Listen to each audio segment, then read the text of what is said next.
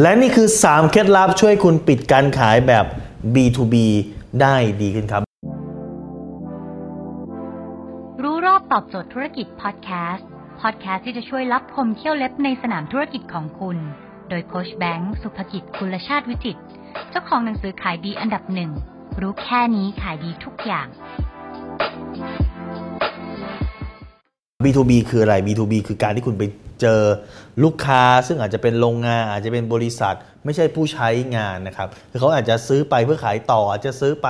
เพื่อเสริมในการผลิต อาจจะซื้อไปเพื่อใช้ในออฟฟิศแต่ว่าไม่ได้เป็นผู้บริโภคครับดังนั้นถ้าคุณไปติดต่อลูกค้าที่เป็นองค์กรที่เป็นนิติบุคคล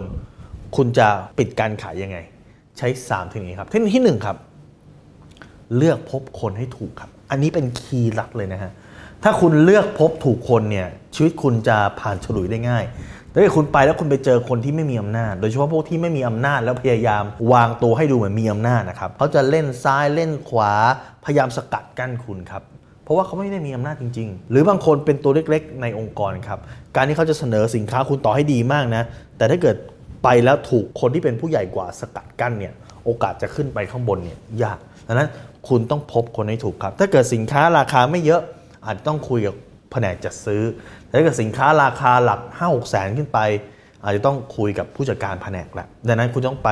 พบคนให้ถูก หรือว่าพอเวลามีคนนัดคุณเข้ามาแล้วนะครับ คุณจะต้องเซิร์ช Google ก่อนว่าคนนี้เป็นใครตำแหน่งอะไร หรือบางครั้งคุณถามได้เลยนะครับว่าเออไม่ทราบว่าออคุณพี่รับผิดชอบงานในส่วนไหน อันนี้มันจะทำให้คุณเนี่ยคุยกับคนได้ง่ายขึ้นครับ มีคำพูดของฝรั่งคำหนึ่งเขาบอกว่า ถ้าคุณไปเจรจากับลูกค้าเนี่ยเขาให้มั่นใจว่า คุณไม่ได้ไปเจรจากับคนกวาดพื้นครับ หรือว่าคนถูพื้นนะฮะคือไม่ได้ไปเจรจากับแม่บ้านในบริษัท ให้ไปเจรจาคนที่มีอำนาจ อันนี้เป็นการพูดเชิงเปรียบเทียบเฉยๆข้อที่สองครับจุดสำคัญเลย คือคุณจะต้องถามวิธีการตัดสินใจหรือวิธีการตัดสินใจสั่งซื้อ เพราะแต่ละ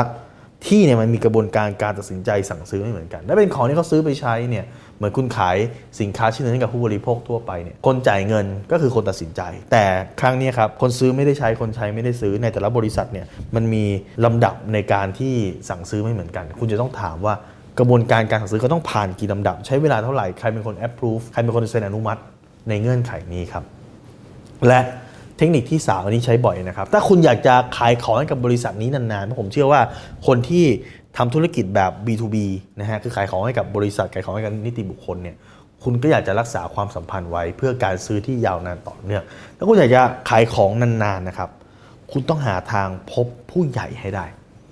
คือคนตัดสินใจอาจจะเป็นไม่ใช่ผู้ใหญ่มากในราคานี้ แต่ถ้าคุณสามารถพบผู้ใหญ่ให้ได้ พบผู้มีอำนาจให้ได้ครับ ของของคุณเนี่ยมันจะอยู่ยงคงกระพันกับบริษัทเนี้ยไปอีกนาน ผมไม่ได้บอกว่ามันง่ายนะ กับการเข้าไปพบกับผู้ใหญ่ แต่ถ้าเกิดมีสักครั้งหรือ 2 ครั้งที่คุณสามารถเข้าไปพบได้ มันจะทำให้คุณปิดการขายครั้งต่อๆไปได้ง่ายมากขึ้นแล้วเขาจะใช้สินค้าคุณได้นานขึ้นครับ ถ้าคุณสนใจวิธีการฮะมันมีผมได้เขียนสรุปไว้นะครับว่าถ้าเกิดคุณเจอคำปฏิเสธ เช่น ไม่สนใจช่วงนี้ยุ่งมากช่วยส่งข้อมูลมาดูก่อนแล้วกันนะฮะตอนนี้ไม่มีงบ คุณจะเข้ามาขายของใช่ไหมเราไม่พร้อมหรอกเรามีเจ้าประจำอยู่แล้ว แล้วคุณจะต้องตอบปิดการขายยังไง ผมเขียนไว้ในหนังสือ